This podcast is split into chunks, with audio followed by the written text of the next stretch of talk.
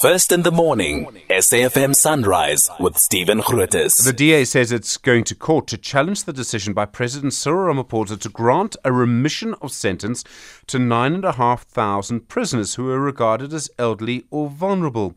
One of the consequences of that decision is that former President Jacob Zuma went to the Estcourt Correctional Centre on, Monday, on Friday morning last week. He was there for about an hour, was then processed and released under the remission. In other words, he has no more sentence to serve after the Supreme Court of Appeal ruled that Arthur Fraser's decision to grant him medical parole was in fact illegal. Ben Winks is an advocate uh, specializing in constitutional and international law and a visiting researcher at the University of Johannesburg. Ben, good morning. Thanks for your time. Good morning, Stephen. How are you? Um, well, thanks. I'm, I've seen quite a lot of legal commentary on this. Is President Ramaphosa, and I suppose somewhere in this, the Correctional Services Department, are there on strong legal ground for the series of decisions? I think they are. It's uh, a very wide power under the Correctional Services Act given to the president to remit sentences. And it's a power that many presidents around the world in many democracies have.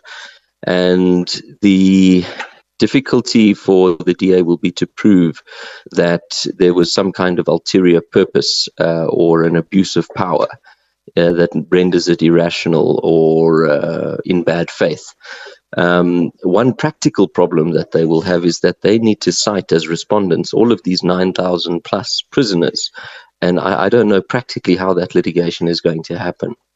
I suppose you'd have to be quite careful what you challenge. Do you challenge the decision to, gra- to grant remission to Zuma, or do you, in which case it would be all of those those people, or do you challenge the decision to grant the remission? And it would be probably quite hard to argue against the remission because most of these people were elderly and vulnerable and non-violent.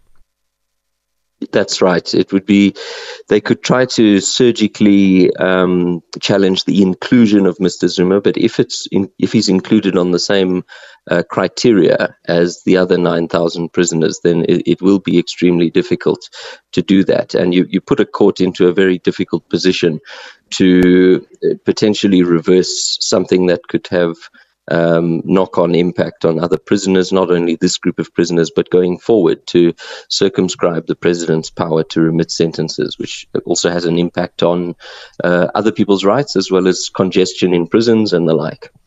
You made the point that the president has quite ri- wide grounds to grant a remission, and I think this is the third time that President Ramaphosa has done it. Other presidents have done it um, in the past. Mm. Um, why do so many systems have this power? Is it because of events? Is it just as a final check? Is it because sometimes, in some cases, you have someone receiving a very harsh sentence, legally correct, for some kind of thing when society believes that that is wrong? I mean, that does happen. It's it's really a historical thing that um, the head of state always had this power of mercy or clemency to commute sentences, to remit sentences. President Obama did it a number of times. President Trump did it a number of times, arguably for political reasons. And um, it can be a response to congestion in prisons. It can just be a, an act of mercy. Um, but it's just something that historically uh, heads of state have had. Ben Winks, thank you very much indeed. Really do appreciate the time. An independent advocate and a visiting researcher at the University of Johannesburg. 19 after 7.